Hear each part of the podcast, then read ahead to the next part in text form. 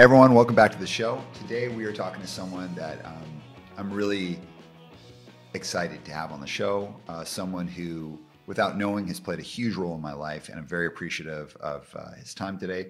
Jordan Cooper, who's the founder and owner of Revelation Records. Uh, since 1987, this iconic hardcore music label is known for releases by bands such as Youth of Today, Sick of It All, Chain of Strength, Judge, and Gorilla Biscuits. Revelation, or Rev, or R and the Star, uh, has an online store selling all their vinyl, merchandise, and the go-to place for anything punk and hardcore because it's also a, a major distribu- distribution hub of independent music. So with that, Jordan, welcome to the show.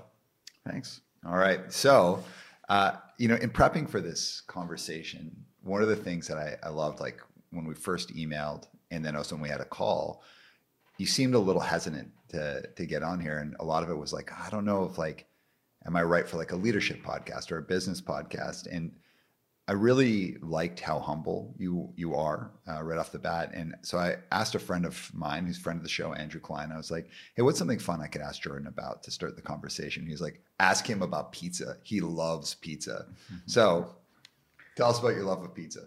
Okay. Well, do you want the whole episode to go right now, or?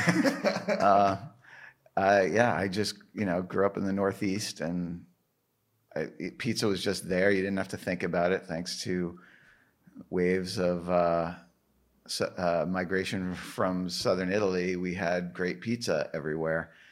And uh, then when I moved here and I was vegan, it was hard. You know, first of all, I didn't have pizza for a while, and I just started making pizza at home. And then eventually, I went and visited my family and walked across the street and got a slice of pizza, or my brother got a slice of pizza, and I was like, let me just have a bite of that. I miss that stuff. And it was so good when I came back home. I was like, I'm not vegan anymore. I'm, I'm just going to eat pizza, not, nothing, no other dairy stuff or whatever. And so a pizzatarian. Yeah, pizzatarian almost. Um, but then there's also burritos now, you know. uh, but anyway, uh, it's California. The uh, so it was hard to find good pizza in in Huntington Beach at that time. So, you know, the first few places I went, I was like, it's pizza, but it's just it's not good. And I was I was just always like talking about, I wish I could find a good pizza place, that, and I would describe it. And um, uh, my girlfriend at the time worked.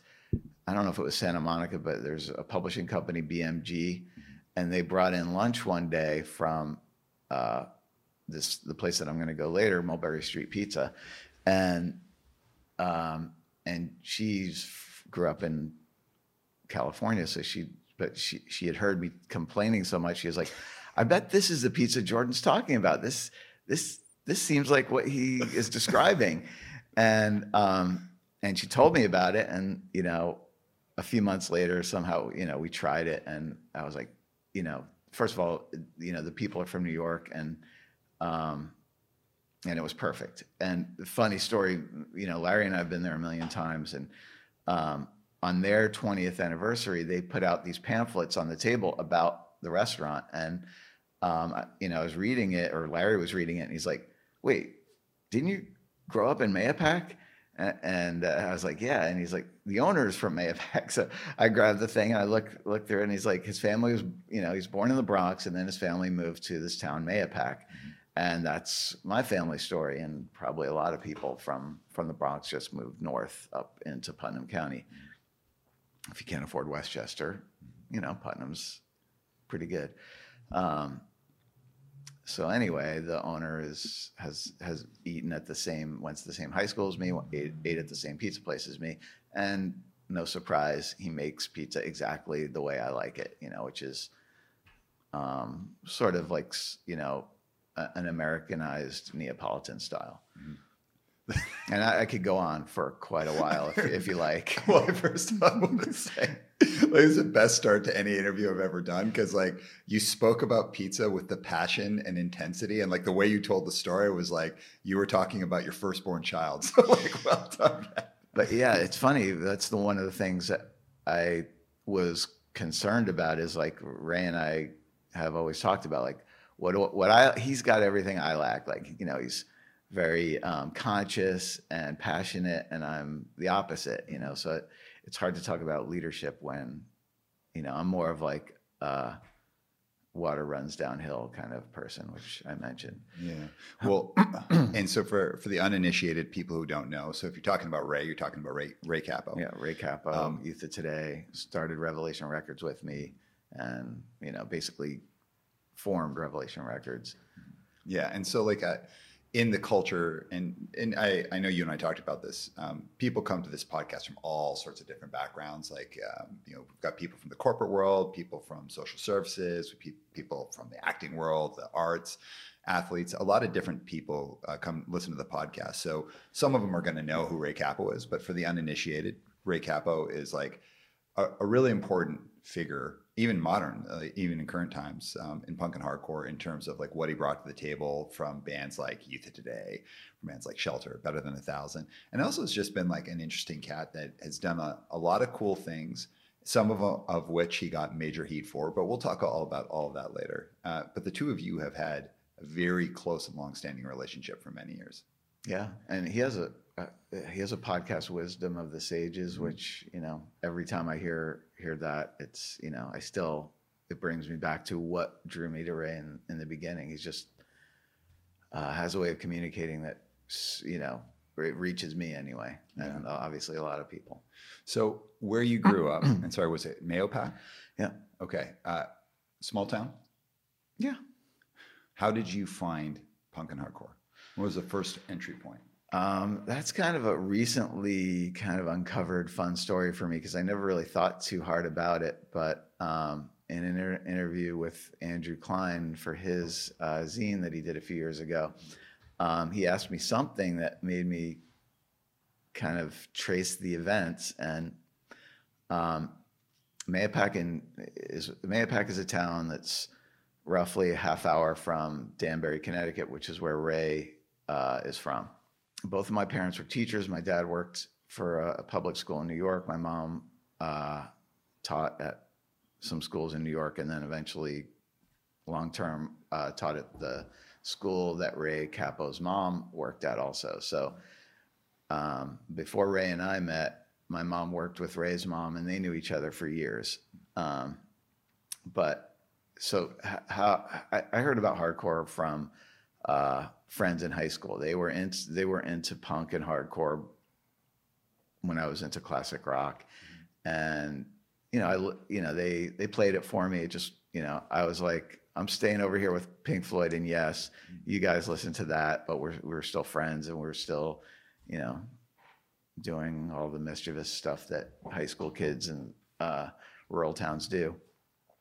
Um, but they would uh, one of the guys in Mahopac Chris Gigler would, was um, listening to, and probably all of them listened to this show on K on WXCI, which was from the school that our Ray and, and my mom, Ray's mom and my mom worked at. It was a high school radio show. No, it was a college, okay. uh, West Western Connecticut State College at the time, university now, um, college radio station. Um, and Ray had a show on there and I forget, it was called like something jukebox. Um, and Daryl Ort and Ray did the did a. I thought it was Daryl Ort's show, and Ray helped DJ sometimes. But um, Chris Chris and his friends would, you know, somehow like tilt the radios just the right way on on a certain time, and I don't know how they found out about it, but they listened to this show, and, and so they were they were telling me like we like punk, but there's this kind of punk called hardcore that you know you're gonna love you know it's it's it's way better it's way way faster i don't know what they said but that was what they really loved. And you know i just it, it what you know i just uh, the way hardcore was presented to me by other people in my school um, it just didn't appeal to me because it was like isn't this funny? Isn't this crazy? Mm-hmm. um, and for whatever reason at the time i was like you know music should be serious is the way i was thinking. My family moved to Danbury, so my mom could be closer to her work. Um, my father had died, you know, a few years earlier, and so there's no reason to stay where we were. And um, so we moved to Connecticut. And in high school, I met Ray, and he was not um, content with me just like not listening to her, you know, like you can't know about hardcore and not love hardcore. Let me explain. Let me tell it. Let me play you the stuff that is going to convert you. And he, you know, he I still to this day I don't know if I became a fan of Ray enough to like hardcore or if he just played the, the right music for me. But anyway, I became uh, a devotee of both or a fan of both. You know. So when you were younger and you were listening to like you know Yes and, and all those bands, were you into music or was it just like oh yeah you listen to music? I, I don't I think in general music was a you know at that time in that environment I think music was part of your identity even if you weren't into punk at least for a lot of people like maybe if you were into sports or whatever um, what were the there was freaks geeks and you know we had burnouts and jocks and there's a, and and nerds you know that was our that was our the three divisions in our high school but it, you know if you had something in your life um, other than music maybe that was what you were into but for for my friends and i it was pretty much music and you know maybe a little bit cars and you know typical redneck stuff Yeah. Were you into skateboarding? Not until I met Ray. Okay. I mean, I had a skateboard when I was in junior high, and we, you know, we just we lived in cold mount, you know, mountainy environment. There were skateboarding was not. You could ride down a hill and kill yourself. Mm-hmm. So most of the stuff we did on a skateboard was just kind of messing around. Right. Um, you know, two people sit on the skateboard and go down the hill, and you know, hopefully you don't lose too much skin at the end, that kind of thing. So you and Ray uh, meet, and it's life changing eventually. Yeah. You know, you've talked to me a bit about, and I've also read in uh, zines and uh, in books that you've been, uh, a book you were interviewed in, about that relationship um, and what it's meant to you. But if you were to just take a guess, like what you found in Ray is like you articulated pretty well. What did Ray find in you? Um, I, I mean, I don't know. I, you know, everybody finds a way to c- connect, and Ray's, I think, silliness, like humor, and and uh, was our like the the the bottom, you know, the foundation of our friendship. Like we both could look at a situation and find the humor, and, and Ray can do that with anybody. I don't know if you know him well, but you know, if you if you're just hanging around with him one on one, he is very good at uh, finding your point of like finding your thought and sh- like understanding it and like enjoying it you know like he's a great communicator i think um, and a, a great listener. And i think that was uh, one of the things that uh, clicked for me. But i think he he's pretty good at make he, everybody is like considers ray their best friend but he's got a million best friends. And i've kind of always been drawn to people like that like these hub type people. And you know it's you know it's a win lose because it's sort of it can be one sided and then often you'll you know i've noticed throughout my life like i i, I introduce two people that i consider like my be- this is my my best friend and interview my uh, you know introduce them to to my other really close friend. And then like all of a sudden they're you know better friends Oh, yeah. because they're just you know more awake uh you know conscious people and that's just the way things go Yeah. um but anyway i i think that answers the question So uh, this may surprise you. I've never met Ray Cappo. oh you got to have him on here Well, I yes, uh, I can I just tell you about my brush with Ray Cappo. okay He unintentionally stole my donuts. I was at a music fest that uh, Youth of Today was playing, and I was on one side of the pit, and my donuts were on the other side of the pit, being held by my dear friend, one of my closest friends, Trey. And Trey sends me a text. He's like, "Hey man, I got your donut. I got donuts for you, at the, you know, from the place, vegan donuts." And I was like, "I love donuts." I was like, "I can't, can't wait. I get to watch Youth of Today, and then I get to have vegan donuts. I'm, this is perfect. This is great." Watching Youth of Today played a great set. It was before they reunited with Walter and Sammy, so it was a, a- definitely a cool show. But I haven't seen them with Walter and Sammy yet, which I'm very excited to see at some point. Anyways, they're great. They're awesome.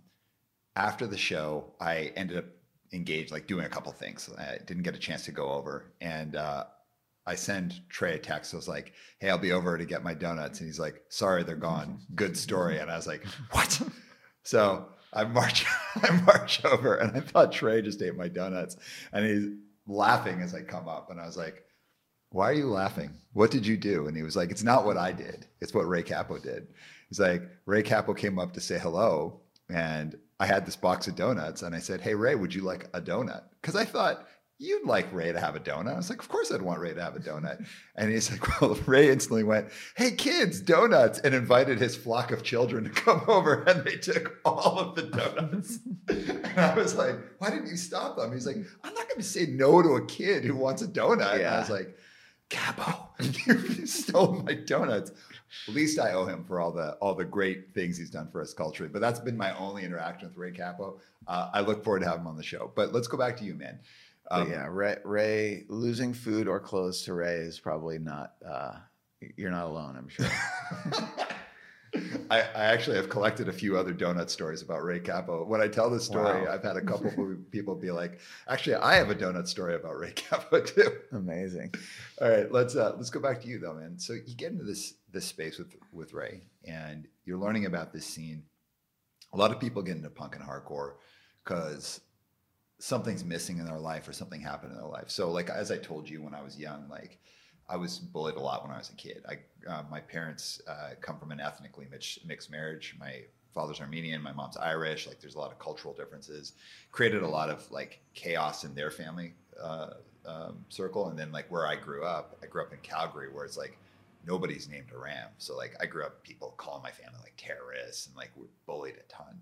So skateboarding became like part of my identity. From skateboarding came punk and hardcore. That's how I got into it, and that's why I think it's had such a, like a meaningful place in my life. It's been like kind of an anchor for me, for better or for worse, because there's a lot of there's so many good things and there's a lot of negative things too that can be associated with it. Did punk and hardcore like fill something for you, or was it simply just like a social activity with your friends? Um, well, I guess both. Um, you know, like a lot of kids, you, you know, you have anger, and you know, depending on your personality type, your anger gets expressed or, or released in um, healthy or unhealthy ways. So hardcore is very useful for, you know, expressing aggression and anger and that kind of emotion. But also, yeah, I, uh, I was um, a new kid in a big high school in my senior year, having had kind of a rough several years prior to that, you know, I um, went to four different high schools. Um, and being a senior at, at, Danbury High, I was like pretty isolated, like friends from my neighborhood, and um, you know, didn't really relate totally to them. There's, you know, fairly segregated high school, and Ray just sort of um, was good at finding people who, you know, needed help or were adrift and I think he just, you know, saw an anarchy symbol on my book and was like, uh, uh, this, this, guy's mine now.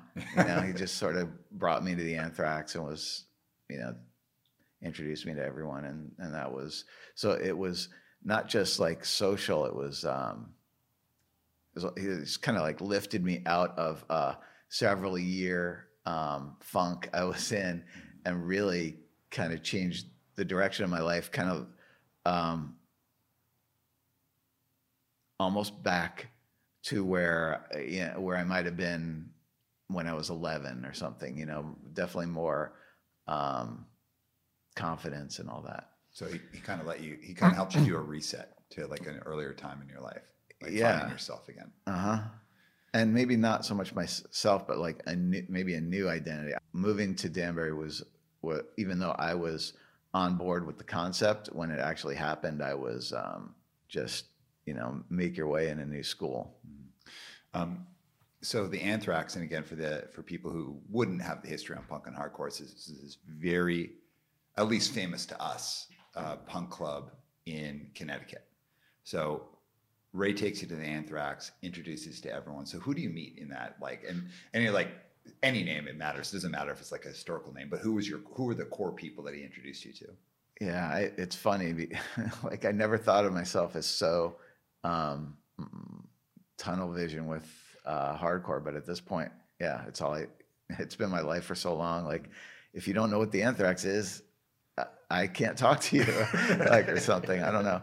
Um, so, yeah, you know, he was he was popular in high school. He was popular. You know, he had friends everywhere. So he good friends with Sean and Brian who ran the Anthrax. Um, you know, they're like he was like their annoying little brother. You know, but they loved him, and uh, so you know, in our high school, Ray's friends were in his band at the time, Violent Children, which is would be Dave Ranelli, uh, Chris Getz, and um, Warren Kennedy was not in that high school, but um, but you know, uh, Porcell obviously was going to the Anthrax. He lived in New York State, just over the line from where uh, where I lived. He was my close friend, and you know, I I became friends with a lot of the people that he, that he knew, but I don't really remember a lot of specific names other than mm-hmm.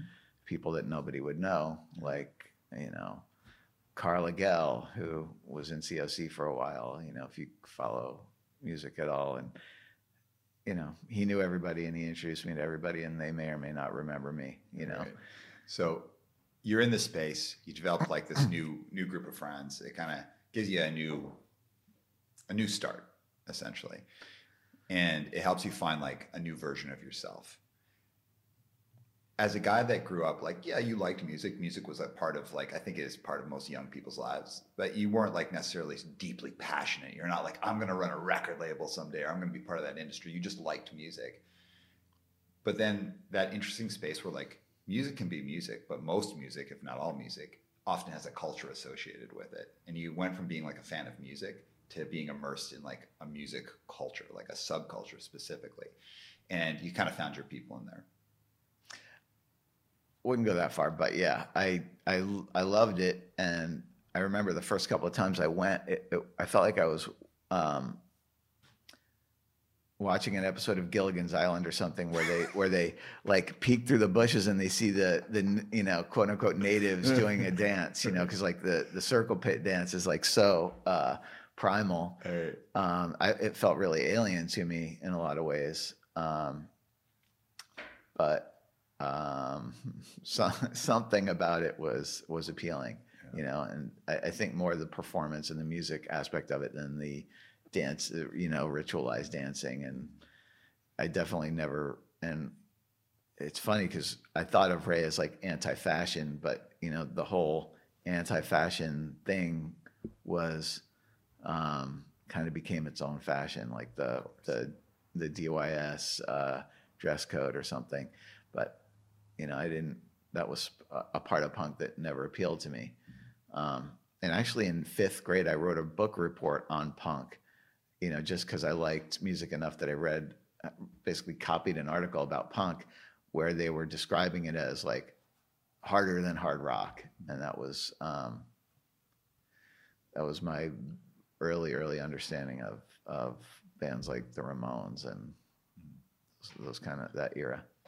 So like it wasn't like you were like a duck to water right off the bat. You weren't like, No. oh, this is like I had said earlier, my, these are my people, and you're like, ah, not quite. Yeah, right? So it's not like duck to water, but it was enough, and you at least were connected to the people enough that you were like, yeah, I'll like I'll partake. I'll be a part of this. Yeah, and I, I I did love you know like music kind of got off of that but music even when I was like just reading the the lyrics on a Black Sabbath record it was like you know music was sort of like your identity like the bands you liked you know like uh in, in I didn't do this but in high school you would see like Black Sabbath carved into a cr- like the shape of a cross on a desk or Led Zeppelin like the logo like that's what kids like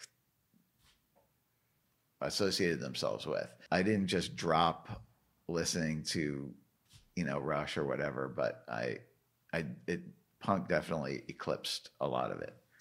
Listen, uh, as the Canadian representative in this room, if you'd stopped mm-hmm. listening to Rush, I would have been really upset, like really deeply offended. I was happy way late in life to find out two fun facts about Rush. YYZ is the initials of the Toronto airport, mm-hmm. and uh, Geddy's name is actually Gary, but his mom, uh, you know, has a Polish accent or something, so she can't pronounce Gary, so they call him, you know, his friends called him what his mom called him. so you're still a fan of Rush today, I guess. Oh, I love. Yeah, I mean, Good man. they just seem like uh, funny, good. You know, they're uh, just watch the documentary. You got you, you can't not like them. And I, I first of all, I love Rush. Being a Canadian, I think it's like not every Canadian likes Rush, but I certainly like Rush. It's cool that you like him. Uh, I always am interested in Neil Peart because he's like super, like ultra genius, crazy musician guy, but has that thing that some ultra musicians have, where there's just like the way they express their humanity is through music, and then outside of that, they're kind of like pretty difficult to deal with, or pretty cold, or pretty blank. And you know Peart was uh, was an interesting cat for sure. Yeah, I don't know a ton about him. You know, it's kind of he's he's he, he said enough about himself. I don't need to comment, but yeah, he's definitely interesting. And I I, I remember this uh, they when they got inducted into the Hall of Fame. Um, Alex Lifeson did the blah blah blah speech, Uh, and it was so funny to like uh, to, at least in my head i feel like i was following along with what he was talking about even though the only word he said was blah like okay i must be i must either this is i'm imagining this or he's, he's actually telling a story here right, right. Um, everyone, this is the part of the podcast where we talk about Rush, just so you know. Um, okay, let's go back to the story though. At what point does Revelation even, and I know that wasn't the name initially, but what did, at what point did the idea of doing a record label come up with, with you and Ray? um, i actually yeah it- probably not long before it happened ray had done his own label put out the violent children record and he did a zine called cud maybe? No that might be jeff roberts magazines yoke i think was ray's uh, fanzine. But anyway ray did all this stuff. He, is, he had, a band. I tried out for uh, one of his bands when they lost a guitar player. So anyway i was always looking for something to do and uh, I think part of it was like Ray helping me find something to do, and you know it served a need, and that's how that came came together. Okay. this is like where the story for me becomes real interesting because you didn't like your life goal wasn't to be a musician or to run a record label, right? I would have loved to be a musician, Okay. you know, but it's just I didn't have the the discipline or the you know the IQ for memorizing. Um, it's it's actually I, I don't know how people remember hundreds like how does Walter know all those words and all the good like how do people do that? I don't know. It's magic. Well, but also there's only one Walter, right? There's Right. and I'm sure like anytime that like Walter, But you were in a band. You had to remember 20 songs. I don't know. You were in a bunch in, of bands. In, how do, how in do you theory, it? I remember these. In a live setting, nobody knows if you're remembering the words. You just hand them the microphone. Gonna I've heard that. I'm gonna go ahead and say, like, I don't like if you put me to like a pressure test right now, or like recite like three of your own songs. There's there's not a good chance I'd be able to do that. Wow. Well, But- then I guess Ozzy, there's a live record where Ozzy gets the lyrics, you know, one of the verses he repeats, gets it wrong on one of those live uh, Black Sabbath records. Well, like So I Uh, guess not everybody is Walter. not everybody is Walter, and I'd say like what musicians can remember is I think like a relatively like questionable thing. Musicianship for me, or like good memories, or any of that stuff is uh, totally unnecessary to be a musician. I think a musician is just a good a good musician is someone who is either got vision and knows how to make it happen, or someone who can help someone else execute on their vision like Walter's kind of that whole package in terms of he's got incredible vision and he's a great player. He knows how to play um, very well. Um, but there are people like you need someone who, even if you're a great musician, you need someone who can execute on it, who can do it for you. And like I'll give you an example. I'm a terrible guitar player, but I've played guitar in a ton of bands. I always surround myself with way better musicians because I know how to write a song. I just can't play everything that I can write. So musicianship, I think, is a, it's almost more like um, You got to get Ray on the show. He's sort of the same. Yeah, well, it's it's around it's about surrounding yourself with the right people and figuring stuff out. And there are people like Walter who do have the whole package. Well, let's. So you didn't start a band, or you didn't join a band, or or do it because it just it seemed like you tried it and it didn't work, or you didn't really pursue it too much. Um, ah, maybe both. So what did you want to do when you were in high school and you're like, hey, this is what I want to do for a living growing up? Like, did you have any thoughts on it? Um, no, I, I mean, yes and no. I think uh, I was st- like, you know, when you're a kid and you look at the world and everything is so arbitrary and stupid. Um, I just wanted to, you know, be a counterforce to that. Like, I'd like to destroy the world, you know, or like uh, just be a constant um, wrench in the machinery of this stupid system that f- developed that that our parents are, you know, playing along with. Um, so I didn't, you know, I was like, what can I do? You know, I'm going to go to jail. You know, I don't, I don't know what I'm, what I want to do. And also the, you know, the culture I can't, you know, the suburban culture was kind of, um, and maybe it's American culture is very anti, um, there, there's a strong, in, in, in, at least in the school that I went to, there's a strong anti-success, anti-intellectual, and you know negative kind of um, you know destructive behavior kind of was a big thing. You know that's why a lot of people were drinking and you know destructive drug use and things like that. Um, so I didn't really have uh, an idea of what I wanted to do. I, I actually, when I had my first job was washing dis- dishes at a restaurant, and, and, I asked my mom, "Can I just move in here?" Because um, they had they had um, people living in the restaurant that worked there just upstairs, and you could live there for free if you worked there. I was like, "Can I just move in here?" And uh, you guys moved to Connecticut, um, and that obviously didn't go thankfully didn't happen. But I, yes, I had no. My plan was just day to day. I didn't. I didn't have any vision about the future. Even when we started the label, you know, Ray was talking about doing a compilation, and I was like, "Oh, we're not just doing the Warzone. We're doing another record too. Okay." So. All right. So you do the record, the first record, Warzone, and uh, of course we want to mention uh, Ray. Um, uh, Raybeez. Uh, thank you so much for everything you did, and you know, never forgotten.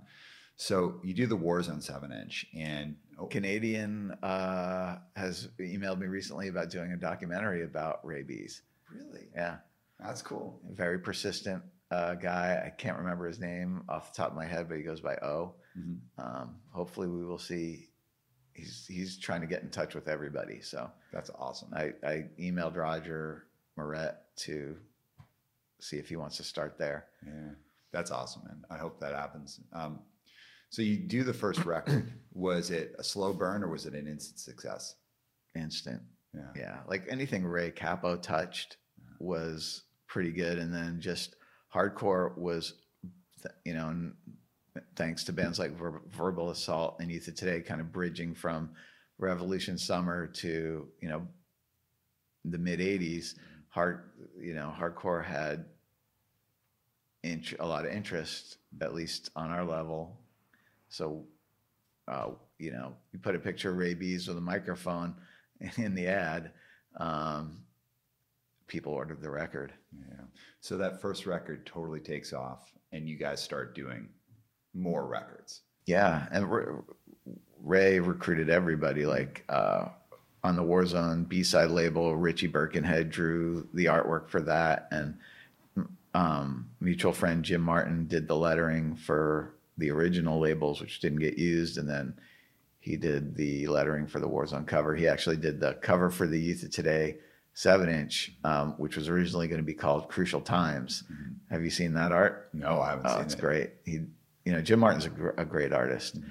um, and he's got a um, Freddie Alva has a, a book out of his some of his art, and I or I think maybe he put out his own book too. But he did a lot of flyers for the Anthrax, really intricate drawings, and he's got a really cool style. Um, so the label grows fast. yeah, we had serial seven inch releases, just like you know Warzone, then the the Together comp, then uh, Sick of It All, then Gorilla Biscuits, and then you know we just kept putting out seven inches, and that was like, Ray was kind of uh, a big uh, was a big fan of Dischord and um, Danger House, Touch and Go, so he loved seven inches, and he loved the Devo seven inches. I don't know if you remember, they had a lot of really cool art and packaging on their records, and um, that was I, Ray's vision was like a lot of really cool singles. Yeah. At what point though does Ray leave? That was quite a bit, a few years later, a couple of years later, um, when he, I th- and this might tie into when his father died, and I, he's he talks about it in interviews a lot, but um, I never really put it together so much. But um, I think that got him may have motivated the move towards spiritual life or whatever, and um, so I think that was around '89. Um, he's you know moved into the temple and got Krishna full time, and um, he wrote that last Youth of Today seven inch, which is sort of has a lot of shelter kind of uh, inspired lyrics.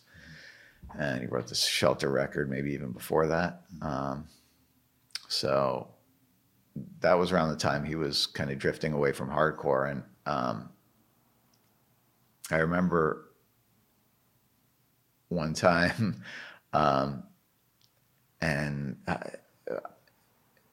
and uh, we we went to New York um, from New Haven. He lived in New York at the time. Um, we we both went to the same school in you know we went to the same high school and then we went to the same college for a year. And then he dropped out, moved to New York to do Youth of Today full time, and well, odd jobs and really focus on Youth of Today. So anyway, um, a friend and I went to New York to spend the day with Ray, and we were just doing like kind of midtown touristy things, and Ray uh, was just totally distant the whole day, like you know, and I think it might, looking back, it might have had something to do with his father dying relatively recently, or it really affecting him at that point. And I would guess that that was probably in '88.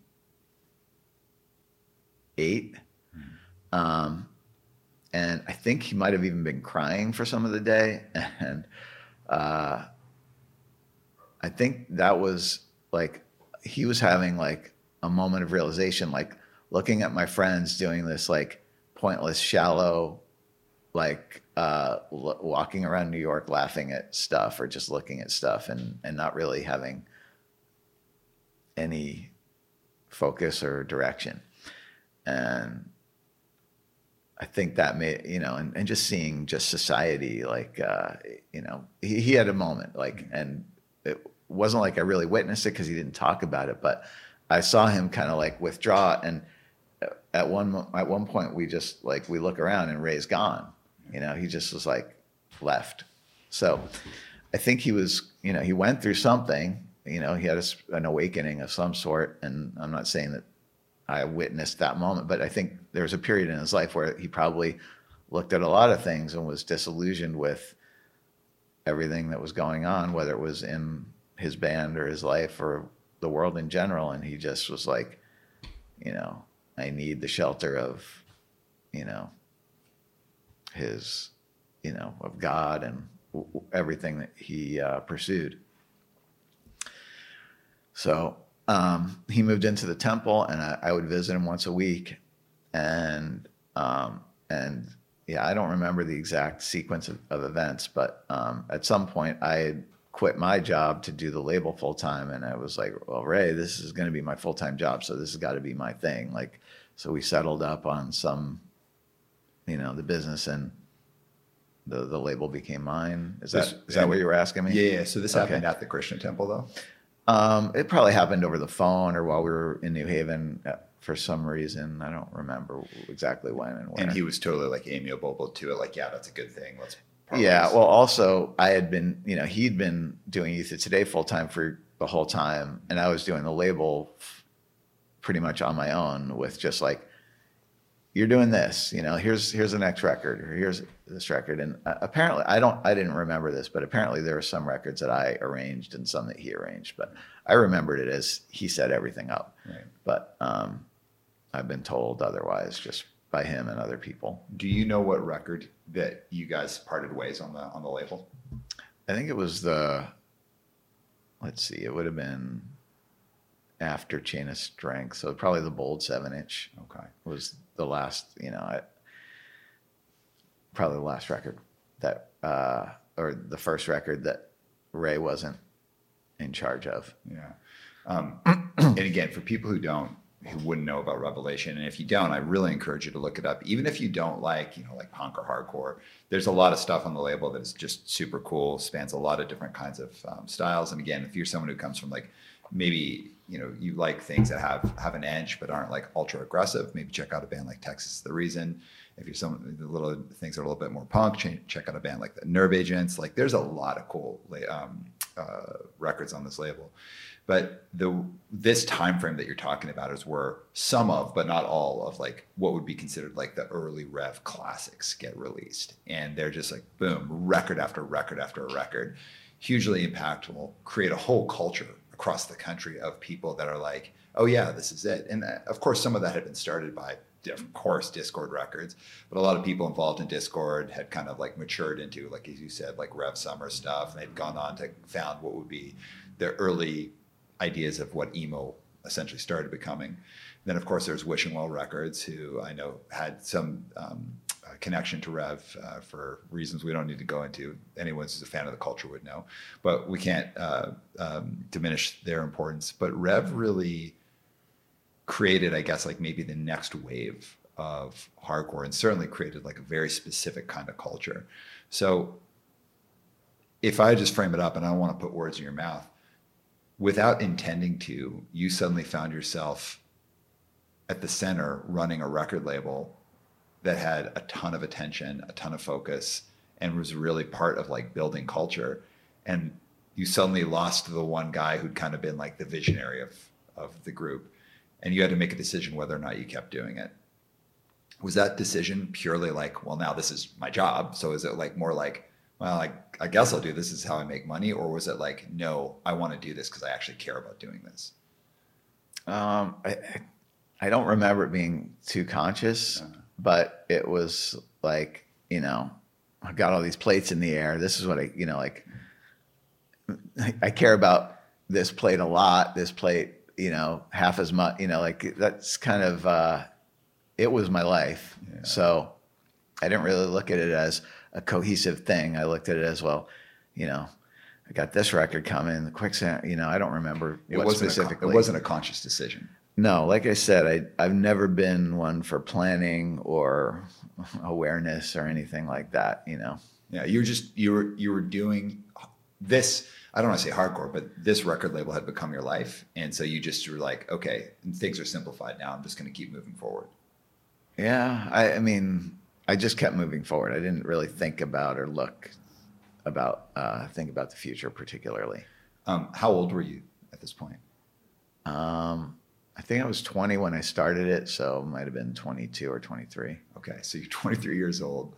You're running a record label that had made a huge impact in North America, and, and definitely at that point had done some like international stuff. Youth Today had gone to Europe. You had gone to Europe, so you could see the impact there. Were you nervous at all to take the helm on your own, or were you just Yeah. yeah, Yeah, I mean, I I I probably wondered if it would even keep going. You know, like because like to me, Revelation was huge because Ray and Youth of Today were in this universe. To me, Ray and Youth of Today were, you know, the leader. You know, like to me, um, I know there was other. You know, like it probably doesn't look that way to you know people that are in sick of it all are friends with them, but to me, Ray was like the guy. You know, he was in charge of the label. This whole, you know, Ray made all this happen. You know, at least in my life.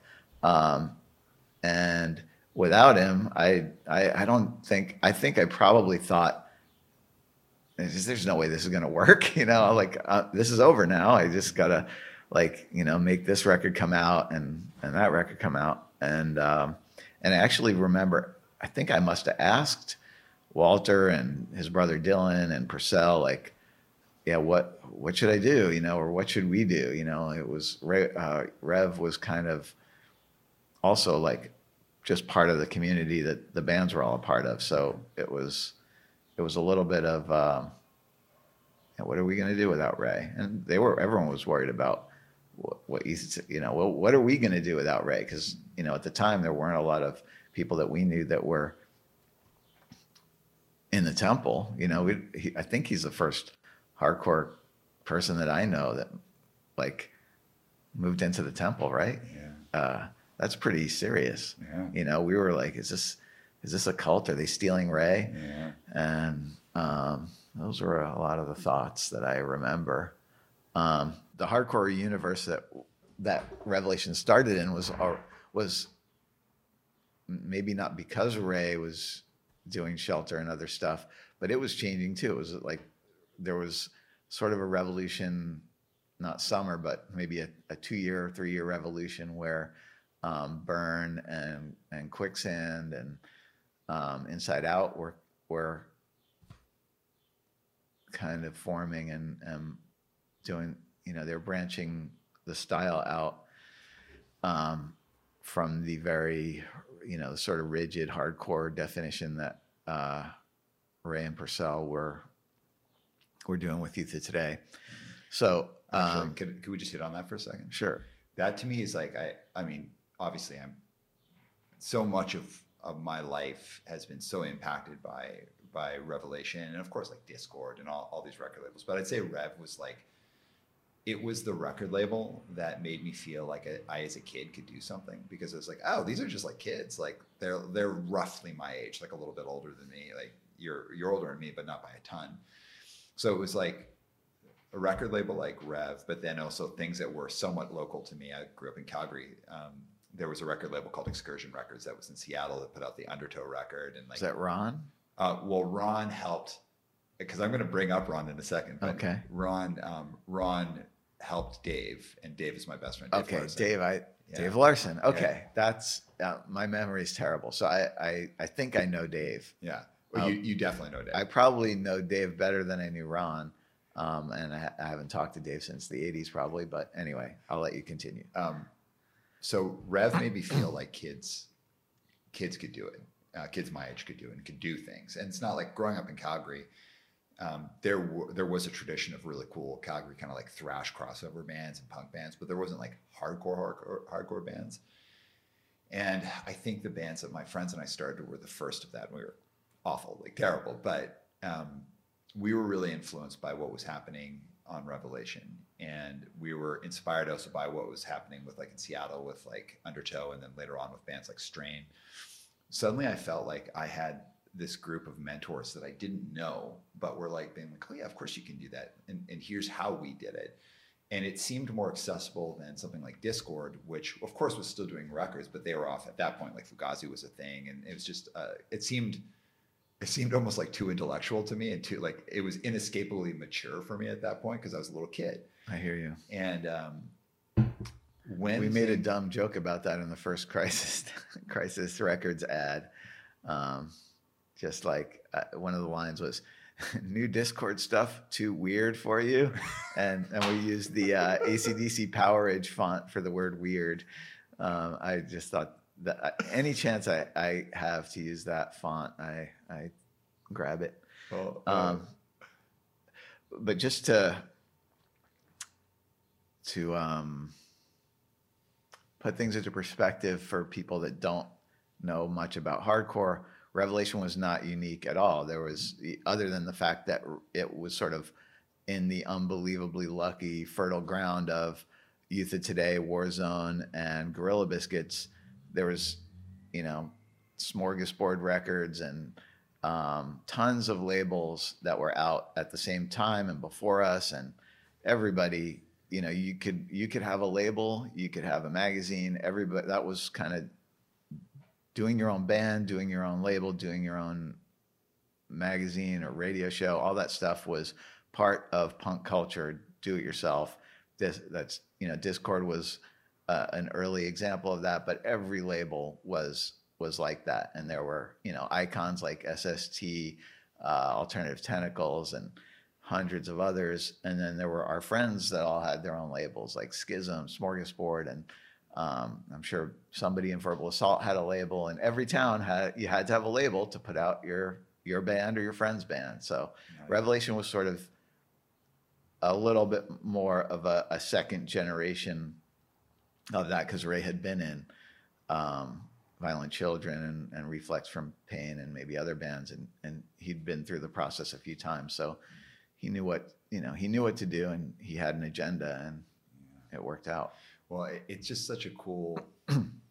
it's cool for me to be having this conversation with you and digging into a into this part specifically because like the this next kind of phase of Rev where it's like he's no longer involved. Um, I think some of the coolest records that ever came out in Rev started here, right? Like some of the things that were like really pushing and changing. And it's like I, I like how you phrase it. It wasn't exactly a revolution summer type moment, but it was a revolution. It was like a, different things were entering. So Ray now has departed. You're leading the, the ship. At this point, are you the are you you were I would assume employee one of Rev. You were the first person who was solely drawing their um, living off of Rev. Is that correct? Yeah. So who was employee two? Um, maybe Craig Colarusso. I, I don't remember, but people came and helped. Well, people volunteered. Like I had, um, do you know Mark Hanau? Um, he was in a band called Betray, Oh, oh, uh present tense, or what is it? Is that infinitive? I don't know. Um, and uh, he he helped out a lot when when he would visit, and then just friends would come over and fold envelopes and uh, you know fold covers, all that stuff, um, stuff records. Um, employees, I can't remember if so. Just trying to think back to who was actually a paid employee. Um, John Munera, who was in Seizure, um, F. Scott, who was in Slipknot, Craig Colarusso, who was in a lot of bands, ran a label called Mud Industries, and he's a great artist. Um, and uh, Rich Salvagno, who was in Contraband and Onion. Those were the first people that worked there that I remember. Okay, so Ray has split. Now it's the next it's the next chapter. Let's just say for loosely for our conversation. Were there already people working at Rev, or when you made the decision of like I'm just going to carry on, was it still just like you you doing it all? Yeah, it was just me. Okay. How think- did those next releases come up? Were they already like, hey, we're going to do this, or were the bands coming and bringing you records, or were you saying going to people, I want to do your record? Uh, it's I I think a lot of the stuff was already kind of on the calendar. Like Judge was happening, and you know they they put out their first record self released on Schism, and um, and then I don't remember how or why, but we got to do their album, and so there was a lot of things that kind of just fell into our lap because Walter's doing a new band, and you know, do you want to put it out? Yes, of course. Um, Inside Out was um, Mark Haworth played bass in you know Mark Haworth and Rob Haworth were friends with Walter and, and everyone from when the New York bands would go out to California. So that's how they heard about Inside Out. And I think Mark actually made a tape of Hard Stance, Inside Out. Uh, No, Inside Out came out a different time. Anyway, Mark Haworth was sending tapes to Walter, um, like check out these bands, and so that's probably how we heard about Inside Out. And uh, anyway, I, I- s- useful answer to this question would be a lot of it sort of was the same people that were in the bands earlier formed new bands. Um, and then and Porcell and Walter and Dylan were also involved, and, and other people were helping um, suggest things that we should do. So, at what point do you start hiring people on, like actually like building out a company?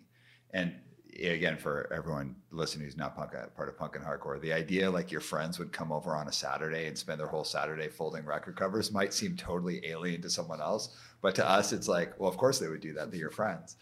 And I used to run a label when I was younger, and my friend Bob, who uh, Bob, I love you. Thank you so much for all you did. One day he said to me, "You know, Aram, there's nobody else that I know that I would go and spend my entire Saturday on a beautiful Saturday day, all day in a basement or in a, like a windowless room, folding record covers and watching Curb Your Enthusiasm and and eating okay pizza." but I leave here after eight hours of this unpaid labor and I feel great. And I had such a great time. He was like, I don't know if it's, I don't know if it's a commentary on my character or if it's commentary on what you're doing, but I, I love it. I love doing this. And when I ran, was running a label, that idea that people would just show up and help was so a part of it until it got to a point where it's like, you know, I actually need people here and you have to start hiring people. And I remember when I first started doing that, I was like, I don't want to do that. It's going to change everything, and I'm scared. And and it, it actually ended up being being fine, but um, it was a huge, scary commitment. So for you, when you started hiring people, again, you'd said like I don't really, I didn't really think things through. It just kind of happened. But do you know when you started hiring people? Yeah, and as soon as we had too much for me to do by myself. Yeah. Well, but your friends were helping you.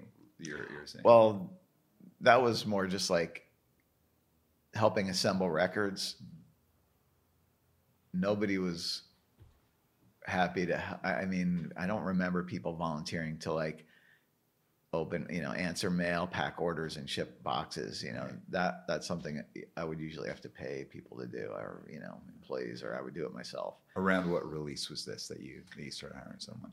Um, Just in general. I don't remember, but definitely by eighty nine. 88, 89. Yeah.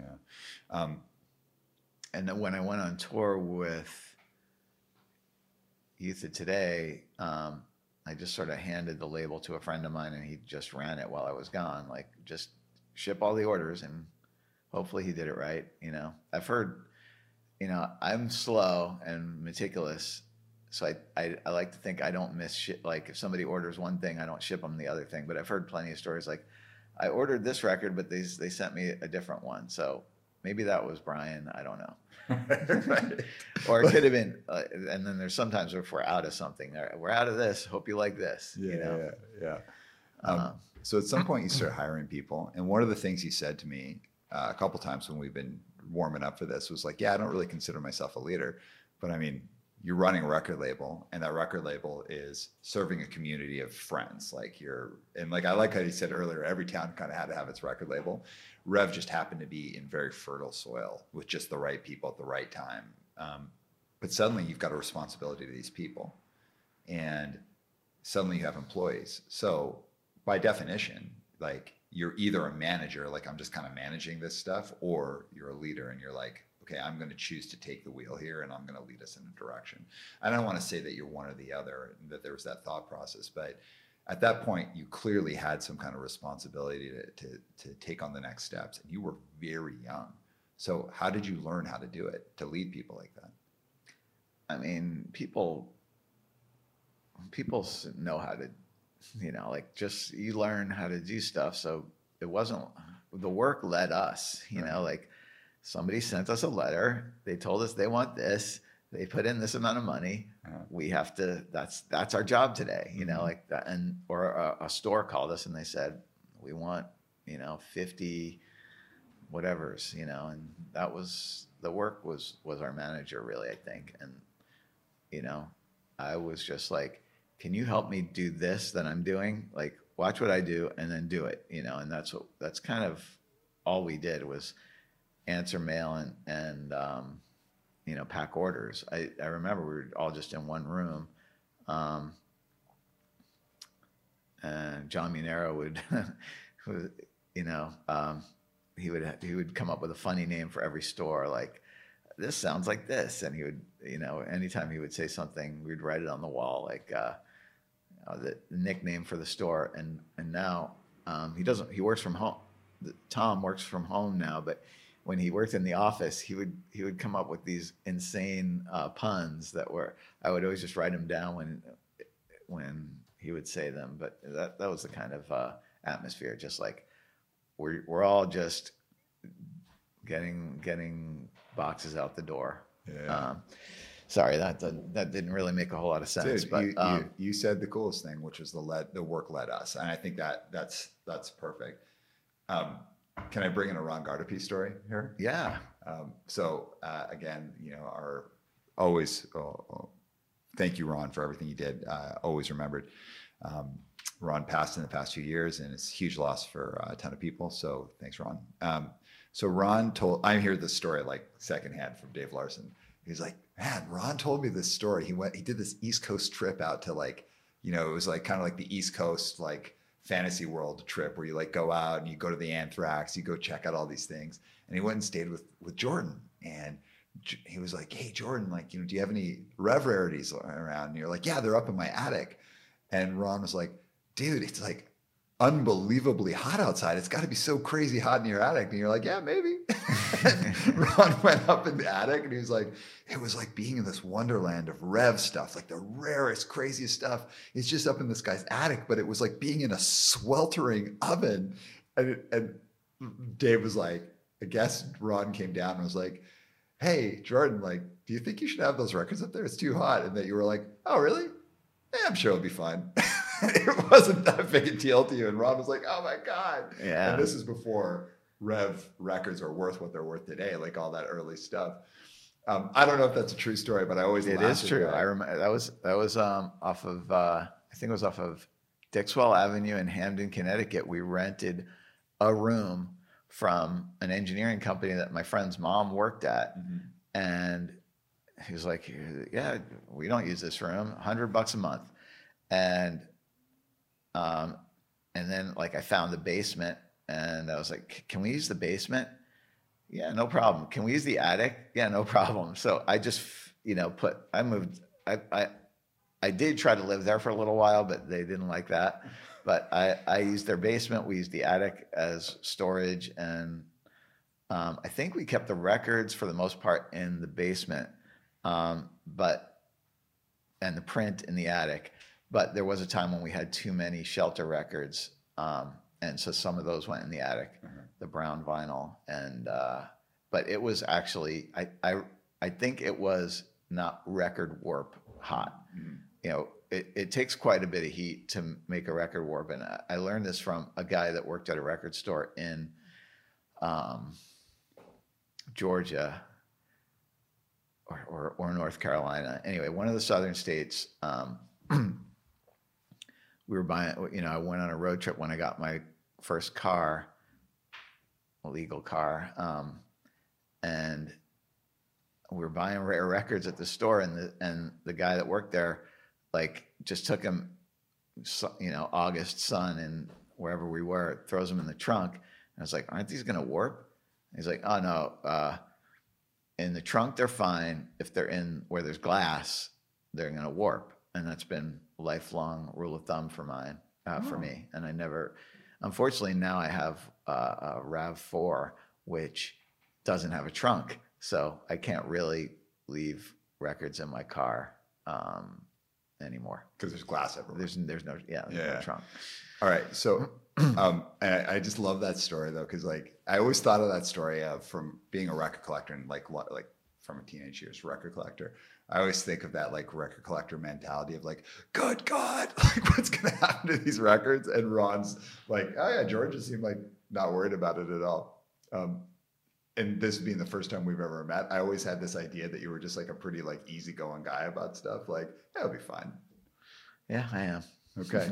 so, what, when did you move to California and why? Um, oh, that's a, a, an often told um, story for people that uh, know me. But um, so when I was very little, I I um, I was like um, I, I talked to my cousins who lived in California, and I was like, "What's California like?" And you know, I don't remember what they said, but the weather was good. So like, I want to live somewhere where it's summer all year round. Um, they're like, oh, just move to California. It's great. All right, but where in California? It's a big, big state. Where what's a good place? And they're like, anywhere, just go anywhere. I don't know. I was like, well, name a place. And my cousin said, Huntington Beach. That's fine. You know, it's a good place. And it just stuck in my head. I was probably like, you know, 10, 11, um, maybe eight. I don't know. I was a little kid. And many, many years later, Porcell um, was going to visit some friends in Huntington Beach. And he said, Do you want to go with me? He asked, you know, um, me and Jay Anarchy and a few other people um, if we wanted to go on like a two week vacation with him. And I said, sure, yeah. I've never, you know, never been there. Um, and so I went out here and uh, I had a good time. I met uh, Greg and Jim Brown, and they became lifelong friends. And um, and then a few months later, I, you know, was, um, I I don't remember if my lease was up, but uh, you know, there's there was thought of moving. Like I don't need, you know, I, I had no particular re- Ray was in the temple. I had no particular reason to be in New Haven. You know, I wasn't in college anymore. I didn't have a job anymore, so I was free. You know, and so I talked to Siv and Walter. They were moving into a place in Queens, and I looked at an apartment there, um, and I don't remember. I was. It just didn't seem logistically like you know. I was comfortable with you know Connecticut's parking and you know the pricing. Everything just was would have been easier in Connecticut. So I was like, oh, maybe I'll just stay in Connecticut. And then I just started thinking, you know what? I'm going to move to. You know, I had a good time there, and uh, and I just decided to move out here. So I called the people we stayed with. Can I stay with you for another couple of weeks? I flew out, found a, a house to rent, and um, arranged it all. And then a few months later, just rented a truck, put everything in there, um, and drove out with some friends. So you move out. Um, Rev keeps going from here. At what point do you stop, like essentially like picking the bands or having people bring the bands to you? At what point does someone else start kind of becoming responsible for what bands are going to be on the label? Oh yeah, that would have been probably mid '90s. Um, but already er, in the early 90s there was already people there who you know like everybody that worked at rev was into music as much or more than me mm-hmm. you know dennis remsing was you know popeye um, for, who's a singer for Farside and other bands um, chris lohman um, steve reddy and you know, Mike Madrid and Greg Brown, everybody was either working there or hanging out there. So, you know, the community sort of, uh, you know, the scene, you know, provides information and and and guidance. Um, so that that kind of was part of it, and um, and then at some point I was um, maybe less willing to um, make the decisions or you know um,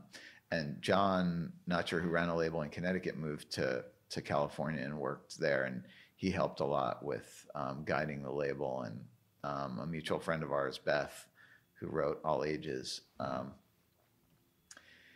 she worked there also and and they helped. And um, and then in the mid to late 90s is when we we actually hired somebody just like you know your job is to you know talk to bands. At what point did you start the distribution part of rev?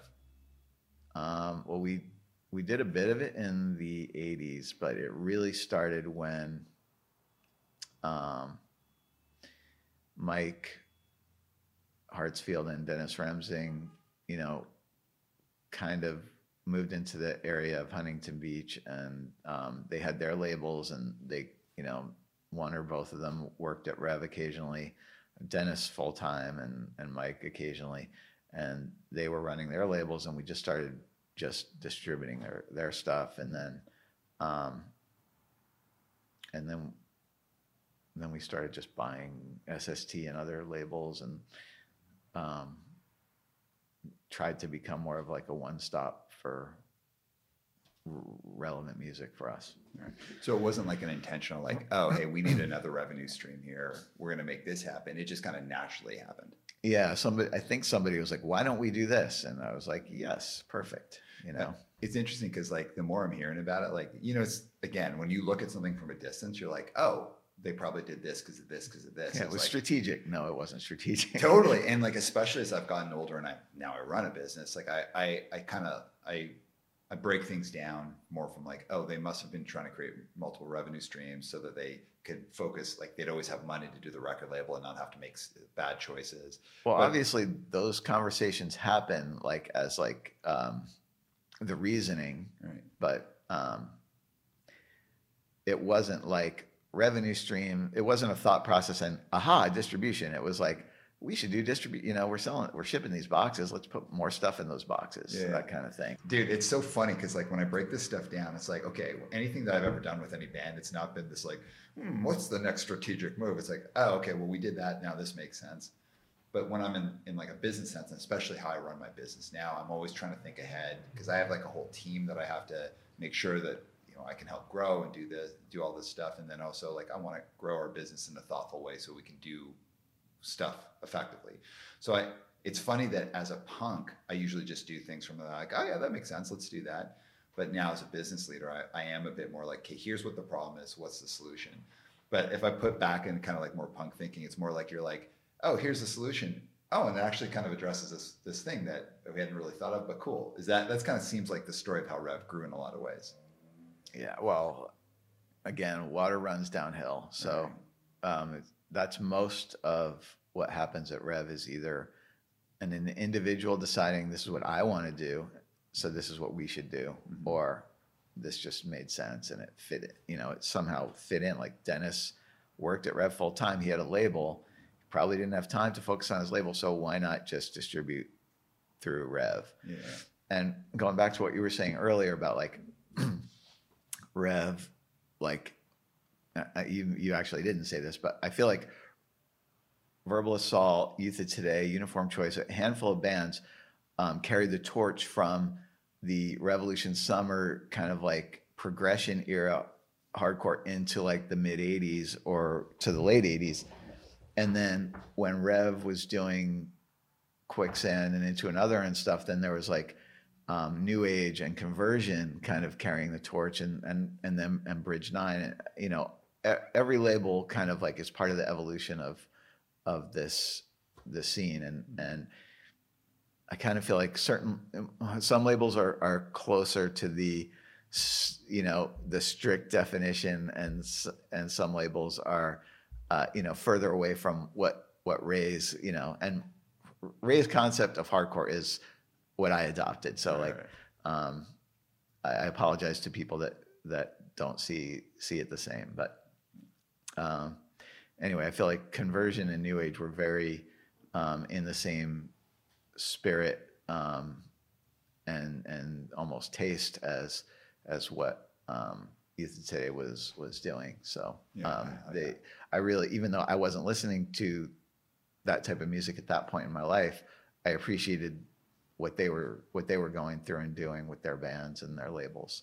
Yeah, it- it's interesting for me when you're saying that because like conversion was like Rev was like a generation of kids that were like older than me, where um, like the the core bands, where Re, um, New Age and Conversion were more kids around my age, Yeah. and so like that was kind of like, or maybe even just slightly older, you know. But like New Age, uh, I talk a lot with my friends about like how important New Age was, and of course conversion as well. So huge shout out to Mike and, and Dennis. Uh, thanks for for everything. Another thing you'd mentioned to me uh, in email that I made me laugh, and it I want to bring it back later on uh, to something I'd read in Beth's book.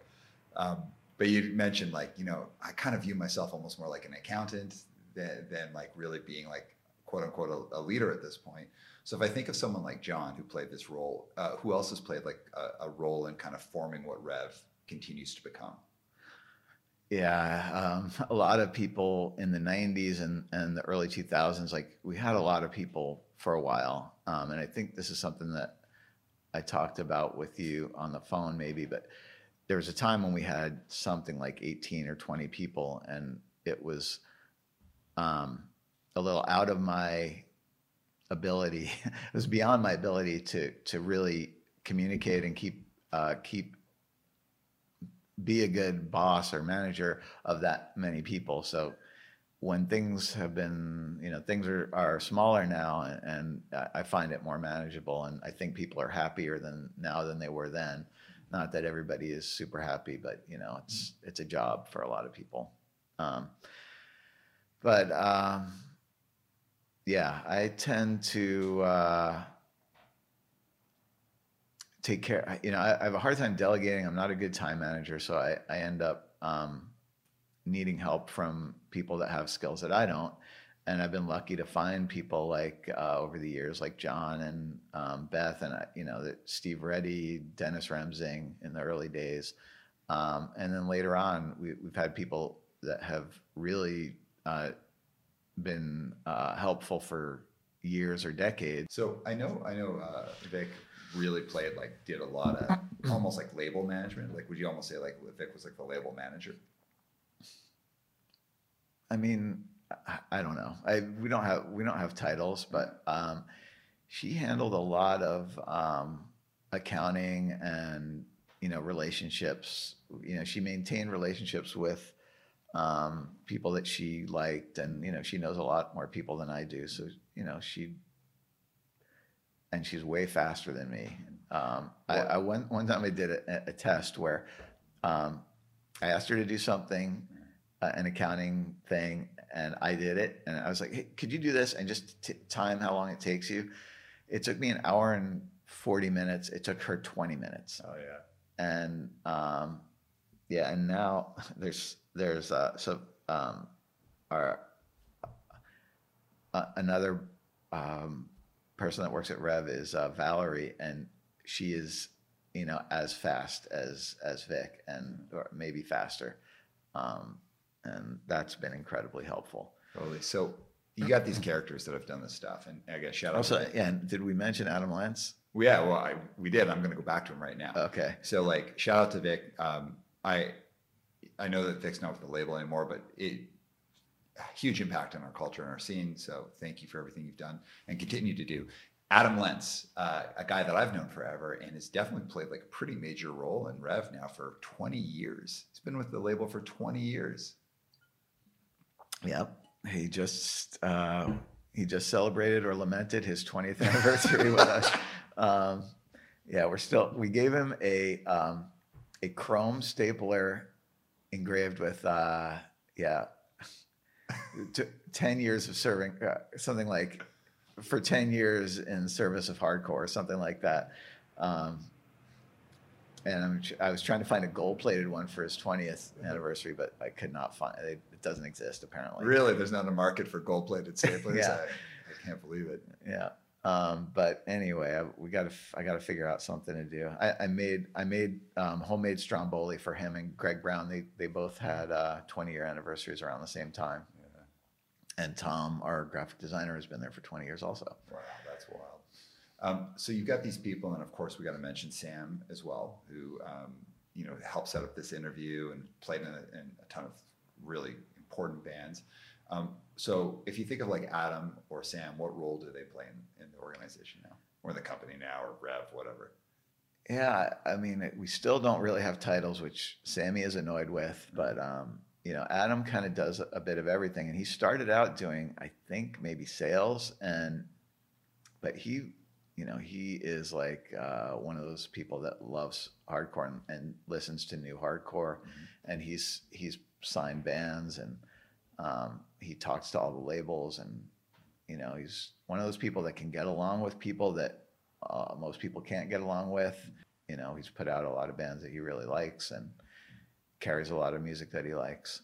Well, and now, at his request, let's say some nice things about Sam. What, what is Sam? What oh yeah, Sam. And so Sam started a two a little oh, maybe two years ago, where he he was calling, um, and just had advice like, why don't you do this, or why don't why doesn't Rev do this? And eventually, uh, I I thought it would be good to to hire him. Um, I think he was like his company was moving, or he, he was losing a job or quitting. I don't know. Somehow he had the opportunity to work at Rev, um, so um, that's that's what uh, happened. And um, he's he's really good at um, kind of like fishing the filtering the muddy ideas into like refining them into some clarity for me because I'm I'm sort of terrible at, at organizing time or and thoughts and everything and uh, I I've noticed like we we could have a meeting where everybody's talking and uh, and we're, we're all saying different things and we all have all these ideas and then Sammy just will say something like uh, oh well why don't we do this this and this? And it's like everybody is like uh, everybody's suggestion is somehow fit into this very simple you know thing that sam came up with and he's just really good at um, organizing uh, a bunch of cats with ideas into like a cohesive plan and that's something i've never been really good at. Uh, you know i'm not a great listener i'm not a great uh, organizer as i said and, and he's he's really good at, at, at that stuff. And um, so yeah that's that's been that's been helpful because I, I might have mentioned to you like I, I spend so much of my time on administrative tasks it's it's hard for me to look up and see where we're going you know as far as like looking six months down the road what we- what we should be trying to do Yeah, yeah. Um, so that leads me to uh, something I'm real curious about, um, and I want to ask it in two ways. So the first is like again when that book, uh, All Ages Reflections on Straight Edge, came out. Like I, like any other hardcore kid at the time, was like, "Holy crap! There's a book about our scene." And at that time, there really wasn't that. And I was reading all these interviews and just like drinking up every single word like it was gospel. But I remember you reading yours and being so blown away. I think one of the questions was like, "Are you happy? Like, are you happy with with Rev and what you've done?" And I think your answer, I'm going to totally masker it here, was like, "I don't know. There's a lot of a lot of better things people could have done with their time than do a punk record label." And I was like, "Oh my god!" So I read that, and I'm sorry if I'm misquoting you, but I think it was something like that. Um, are you happy with with your career path and and what you've done?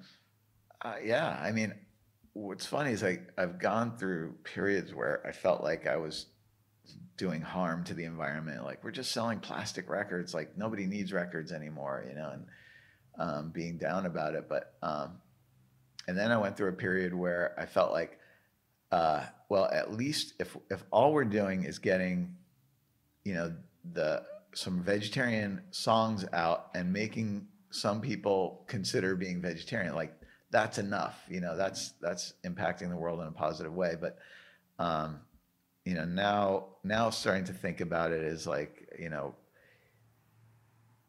raise raise you know the ideas that are in the lyrics you know in my case particularly Ray's ideas i think are are really positive for for a lot of people um that that need to hear it. And also you know the the art and the music that came out of um a lot of uh you know the stuff that we put out is, is valuable. And and you know we don't have to be you know making cures for cancer to be helping you know people. So Um, that's that that's how i uh rationalize or tell my you know feel good about what I, what i do Yeah. Uh, there's, in terms of like social impact, youth of today and and like the vegetarianism that was attached to attached to them and that like spread out, um, and the role that Rev has had from like a social impact point of view is like there are people who are vegetarian and they don't even realize they're vegetarian or vegan because of Ray Cappo. It's like maybe their friend got into it from Youth of Today or from like a Rev band, and then they got someone else into it, and that person got someone else into it, and then there's this person who's like maybe their favorite band's The Who, but they're vegetarian and they don't realize that train of thought, um, that ripple effect. And I'd say like, you know, like obviously I'm a big fan of the label, but also just from like pragmatically being a person who's involved in um, social services and being involved in um, what I hope is a company now that's useful to the world. All it takes is someone to be able to talk about something courageously and cohesively in like a good voice, a strong voice, and be consistent to like change one mind. That one mind can change ten minds to hundred minds. I think it. I think what Rev has done, at least for for me, from a like cultural forming standpoint and kind of like sh- pushing thinking, has been pretty significant. And I, I love to hear that you're you know you're feeling the same about it. But that does lead me to my next question. You did return to school later in life, so what was behind that? Oh wow, yeah, I that's funny. I forgot about it. It's been so long, um, but uh, I, f- I I remember I was sitting at my desk one day and um, and I was doing some accounting thing or you know some little bit of math, and I noticed that I was struggling with it, and I was like, this, you know, like I feel that, you know, this problem does not deserve this pain. You know, like there's something going on here. Like I'm losing some brain cells or something. Like I'm, I'm, what do you call it? I'm atrophying. Right. Um, so I, um, a few years earlier, I had, um, we had a college graduate working at, at Rev as a data entry guy. His name happens to be Greg Brown, also the, the Greg Brown that kind of inspired me to move to California. Um, and I was saying to him, like, well, if you're going to do data entry, you know, we need an accountant. Why don't you just take a couple of accounting courses and, you know, then you can be our accountant. You don't have to just like do data entry. You can do like the job of that we're hiring other people to do and you'll get paid more or whatever. You'll have a real, you know, career money instead of, um, and you can transfer that knowledge, like entering um, five Gorilla Biscuits records, ten Judge Rat, whatever, into a into a computer. That's giving you no real benefit. So um, I talked him into going to the.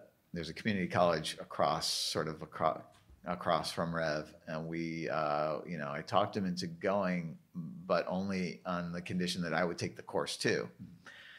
So uh, we we signed up for the accounting class. We bought one book, and uh, we were going to share it. And ultimately, he was like, "I'm not doing this," and he stopped going, and I just kept going. And um, and I actually found it really useful, almost more useful than my full degree that I got later. Um, but that one or two accounting courses I took really helped me with understanding what what was going on with Revelation and why I. That's sort of why I do the bookkeeping now because it's actually one of those things where I, I understand what's happening. Like I can't explain to you how one needle dropped onto a record can make two different sounds come out uh, of two different speakers. You know, one needle, two. How's that working? Um, I've had it explained to me, but I don't. You know, I still don't really understand. But I I can I- understand the the bookkeeping now thanks to this this course I took at at uh, Golden West College. Anyway, so a couple years later, I was doing something, and um, I was struggling with something, and I felt like my brain was was getting uh, mushy, and I thought, oh, I should just take some classes and you know sharpen up. So I took calculus and some stuff that I'd already taken, but just to like get back um, on track, I took a you know C plus plus, some some programming classes, and um, and after a couple of um, semesters, I thought, oh, I wonder if I can like cobble together the, the college that I took in Connecticut and the classes I took here into a degree. And so I asked, and they and they said, yeah, well, you, you know, you, all you need is one more class, and you can transfer into the university, or you know, local university. So I took finished that class. I signed up for the university, and then sadly, it took another three years of full time at that school to get my degree. I, I didn't have to retake classes, but somehow the, the three years I had in Connecticut, the one year I or two years I had at three years at community college, three years in Connecticut, and then I still had to do three full time years at UC Irvine to get my bachelor's degree. But I did. But why? Weeks before my uh, 40th birthday. Um, oh, so the reason I went to school was because I, I thought my brain's getting mush. Yeah, yeah. And then I don't know why I just thought like it would be good to know. Yeah. So, you know, computer science degree, it would be helpful. Yeah. And it was. I like I've I've written software now for Rev that helps, you know, there was a job that Vic used to spend um, something like 12 or 14 hours a month on, and now it's done in like four seconds. Right on. I'm gonna ask you some tough questions. Um, How tough. pretty tough. You can tell me if you don't want to do them though. Okay. Um, so earlier in our conversation, you're kind of talking about the stupid system that we're all stuck in, right? And like our parents help voice it up, and you know, as we become adults, we get there's parts of it that we play into, and we kind of have to. There's parts of it that we can avoid. Um, you you seem to me to really care about doing things differently or having some kind of social impact. On the flip side, when you are running a punk record label and you don't have employees, you don't have to do anything, uh, like you're not responsible to anyone, you can make all sorts of decisions. But then compromise can set in when a business has employees and you do have to like make money to keep the lights on and everything. Um, what's been the push and pull for you around um, compromise, compromising your ideals and doing what you want to do versus what you feel you need to do to keep the lights on? That might be more complicated of a question than I can even come up with an answer for. But I would say we, you know, there are things we have done. Uh, I see what you're saying. Like, uh, this could be tough in the sense that you you might have to admit that you did something that you didn't love just because it would make money or something like well i'm not asking you to, i'm not asking you to do that but like things become more complex when you have to people pay people's paychecks right and like one of the way i'll frame up the question is chris from bridge nine records does a t-shirt company called sully's tees and when i was putting out records when i was younger i asked chris um, hey how come you don't do bridge nine as your living, like to how you make money, because that seems like the dream job to me. And he was like, oh no. And he's like, if I if I drew all of my money from Bridge Nine, then I would have to start making some decisions on what would sell versus what I want to do. That's awesome. And he's like, I don't want to be in that position. I just want to put out records that I like putting out for my friends. And if it blow and if they blow up and they're great, awesome. If they don't, no big deal. But I'll always draw my money from Sully's. And he stayed true to that. And whether or not someone likes or dislikes Bridge Nine or like likes likes or dislikes that answer, that guy has made a distinct choice to not try and eke out a living on that because of that ethical concern. I thought it was a real interesting answer. Yeah, I I I don't have uh, a conscious answer like that, but I I can I can explain that we've got Gorilla Biscuits. Mm-hmm. That's that it, it may not be Sully's, but it it really frees us up to not and I don't and I don't just mean Gorilla Biscuits. Like Gorilla Biscuits, Youth of Today, Judge, Texas is the reason. You know, we have a handful of of bands that I look at as like they're these fires that you really just need to keep them going. Mm-hmm. You know, they're not going to go out on their own. They're it, it, doesn't take a genius to to run a label when you have uh, Gorilla Biscuits start today and Youth of Today break down the walls and and other great records like that that people love. So that has given us this freedom to not do, you know, like I've thought at, at, Rev 150, I was like, maybe 150 should be where we stop putting out new stuff. Mm-hmm. Let's just keep pressing the old stuff. Yeah. And thankfully, we, you know, I didn't. thankfully, people didn't listen to me, right. and they were like, "Well, how about one more? I got this band," and you know, so Adam basically kept the label going from from then. Um, and uh, so uh, I, I, think that answers your question. Totally like we, we've we we definitely have done things where just like I don't love putting out five different colors of. I, I personally don't like putting out multiple colors of records, but the bands want it. We do it. It makes extra money. You know, Dude. I can't complain. But and that's a per that everything you just said there is perfect. And like so I love that. So like the the bands you mentioned, these are like forever bands. They're they're bands that I think I think every generation will be like, oh, I have to get that Gorilla Biscuits record is beyond a classic. I actually think the importance of that Gorilla Biscuits record it hasn't even really been. Uh, maybe I'm wrong, but I, I think like that that record to me becomes more relevant culturally and also musically over time, where you see like what a rare moment that was to be able to capture that lightning in a bottle. But you have all of these like forever records essentially that I think forever will carry on to generations. So that gives you kind of like a an ability to be like, okay, because we have that financial base, it allows us to have a little bit more freedom to do other things.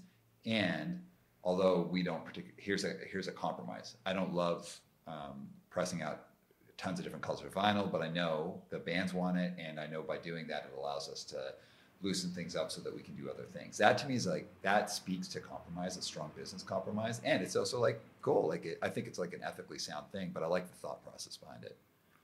Yeah, and that, I, and I don't mean to sound uh, cocky about it because there's definitely, you know, there's no guarantee, and that even, you know, Gorilla Biscuits is a small band in the grand scheme of things, but in our universe, it's huge, and there's no guarantee that even that um, will keep selling. It's just I've I've kind of gotten extra confidence in the last two years because I'm sure you're, you're aware COVID has sort of boosted all online business and, and also our distribution. Adam has done um, an amazing job bringing in labels and stuff that I'm, you know, I may or may not have even heard of some of these records. And I'm doing the postage and I was like, we're shipping a hundred of these today, you know, like, um, and so uh, assuming people's interest in records continues, um, I think we will be okay and we won't have to make some hard decisions, but we've gone through slope. You know, Revelation's always been fairly stable,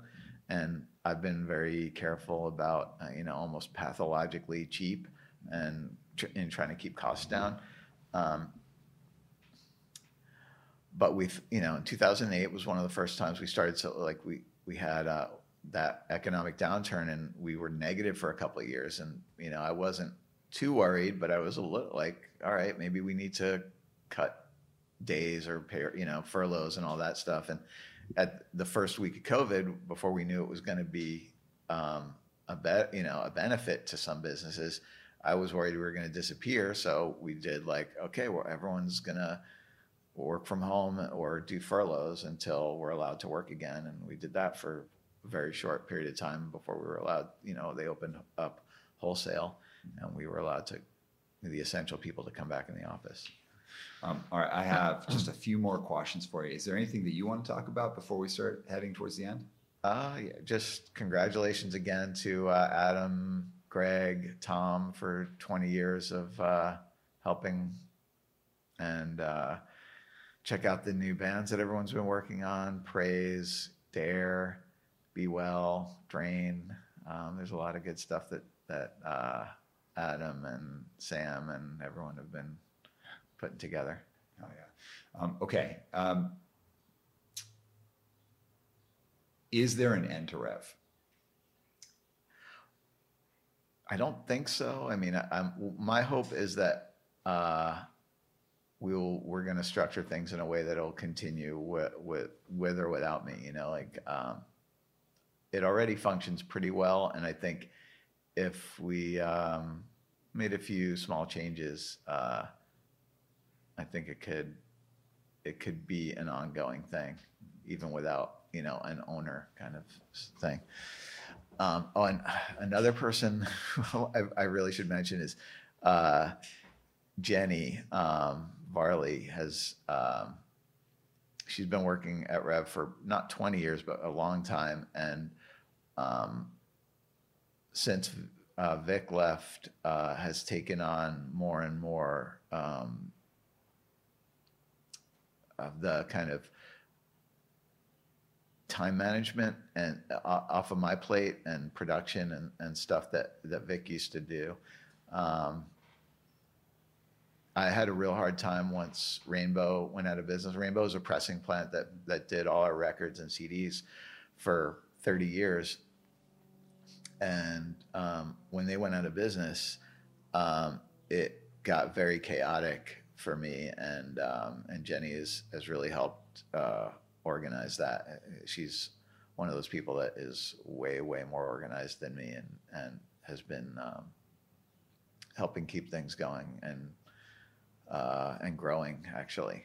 Oh, yeah. I don't know if you've seen the the records that have been coming in, but they're like really they're nicely done, and the colors are good, and things are going yeah. pretty well. I I think current day rev is, and I, I, I, say this, I pay this as a compliment, and I hope, hope it only comes across the whole crew. It's the mo- most cohesive I've seen rev in a while. I think, as you said, revs have like up and down periods, and I really feel like we're in an up period where there's like a cohesiveness to how things look, how they're coming out, the marketing of it. Um, the bands obviously don't all sound the same, but they make sense being on the same make sense being on the same record label. Um, Rev right now feels like kind of like in a in a new spring, and it's been really cool to see. Obviously, because it's a great label and it, it means a lot to people, but it also feels like it feels like you've got a group of bands and a group of people behind those bands that really care and are pushing. And it's nice to see with the label that's got so much history. Yeah, I I'm really happy with the way um, Adam and you know and Jenny does a lot of the marketing too. So Sam and Jenny do a lot together, and and uh, and Adam has been doing all, all of the distribution and picking bands. So it's been it's been really good um, for you know quite a while, but the last two years have been a big boost too. All right, um, another tough question, but maybe this is an easy question for you uh, historically across the whole history of Rev, were there any releases that you wanted to do that you didn't get to do that actually like you were like, ah, oh, that really bothered me. I didn't get that one. Um, there probably are, and I I can't remember. There's so many that there's that, that I can't remember them, and there's one that we we used to joke about because the band got so big, but um, I don't. This isn't announced yet, but they're going to finally be doing a record on Rev, like as a you know, like for fun and as as a favor to us, and it's something that works for them. Mm-hmm. Um, so that's kind of cool. But I, you know, I've gone through my demo boxes of stuff that I never got around. Like I'm going to listen to this, and then I go back and look at it years later, and it's like, good riddance, send us a demo. like what is wrong with me? Um, but uh, so I can't think of anything specifically um, in the past, really off the top of my head. Um, but I know there is some stuff coming that we missed out on that is going to be big. Right. Um, but you'll you'll hear about that from another label that we all know and love. So okay, what's one thing as a business person, and it doesn't have to be leadership, but just as a business person that you really feel good about. Like you're like, yeah, I got this. And it doesn't mean you can't get better at it, but like what's something as a business person you're like, I'm really good at that. And then what's something as a business person you know you're not good at and you're constantly trying to get better at it. At least you're putting effort into trying to get better at it. Yeah, it's kind of a boring answer, but I'm really good at cutting costs. Find, you know, finding the uh, the most. Uh, you know, I just have like a sense of. I th- I think I have a sense of how to analyze uh, costs uh, pretty well. But that is probably annoying for the people that work with us because they really don't want to think about that. That that shouldn't.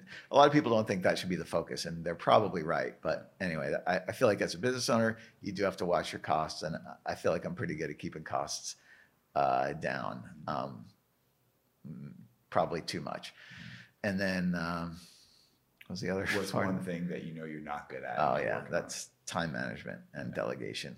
You know, I'm a control freak that moves like the the pace of a snail. So bad combo. Okay. But thankfully, there are other people that uh, work around me. They they run circles around me and just uh, you keep going, Jordan.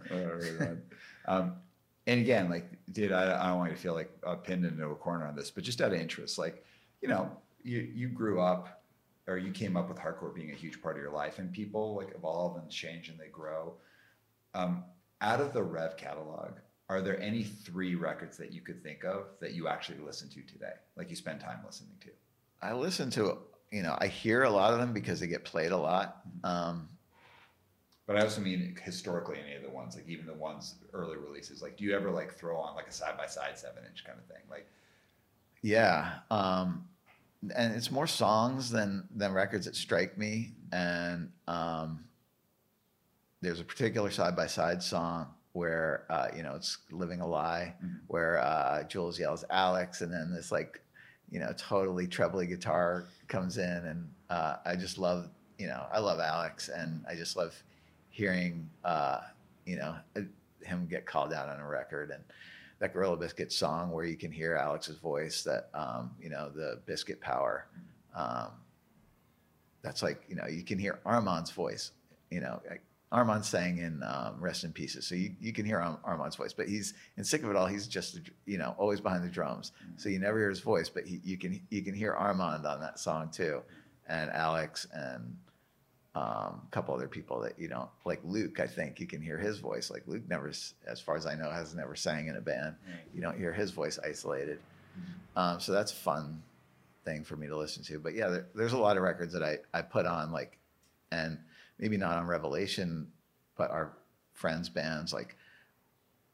Over the time, I feel like the Quicksand albums have held up so well that like I could see them lasting like you know outside breaking the genre that that we think of quicksand as like kind of hardcore related but i, I feel like they are uh, they're kind of uh, in their own category Yeah. Um, it, unrelated, but like Walter, who's someone I, I just know in passing, but has always been very super kind and really accommodating. Um, there wouldn't be a Change LP without Walter, uh, which is a band that I play now. Um, that's a story for another time, but um, kind of gave me some crucial feedback at a time when I really needed it. And then uh, it was cool to be able to send her the record when it was done. So, um, yeah, Quicksand. They're they're a band for the ages, a forever band as I call it. All right, man. Well, listen, we're at the end. Uh, first of all, I just want to say something, and it's something that made me want to interview you in the first place. Um, you really care about your friends, and you really care about like the the people that you came up with, and it's so obvious when you talk about it. And so when I think about Rev, I guess the ideas that I had about Rev when I was a little kid really seem to still hold true, and just being about like a community of people that look out for each other, like care about creating cool things that make a difference. And this conversation is that stood out to me again. I don't want to put words in your mouth, but that's what it's leaving me with. Um, as we're closing off, anything that you want to shout out? Where can people find you? Look into your stuff, Rev, or anything else you want to share? um, yeah Rev, you know you can always look at reveille we don't even have a website now it's just our online store but um, you know social media we have some posts and all the usual places um, yeah.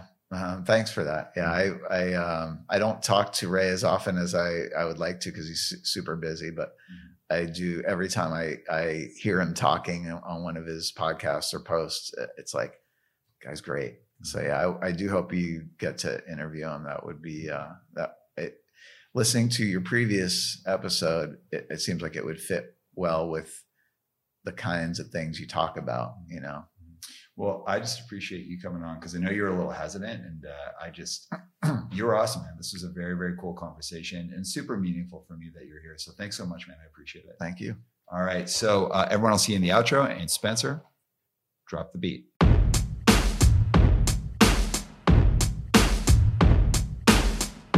That was a cool conversation. You know, it's it's an interesting thing growing up in a scene that is like this weird microcosm. It's big, like there's thousands of people into it across the world, but it, it, is still relatively small if you think about how big the world is.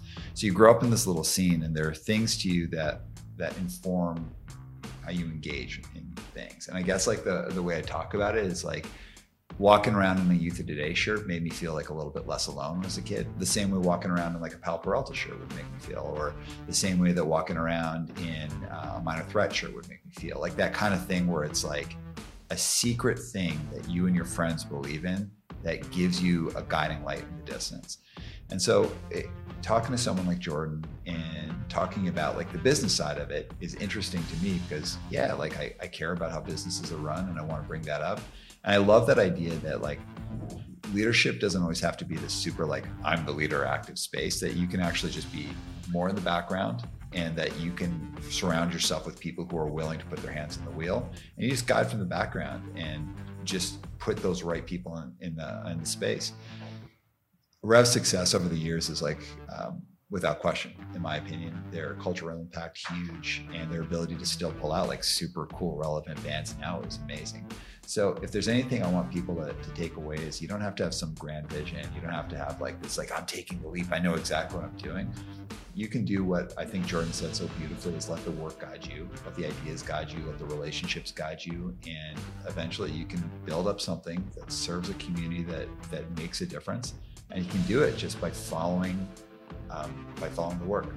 So, with that, everyone, uh, if you haven't yet, please rate, review, and subscribe to the podcast, and we'll see you next time. I'm Aram Arslanian, and this is One Step Beyond. One step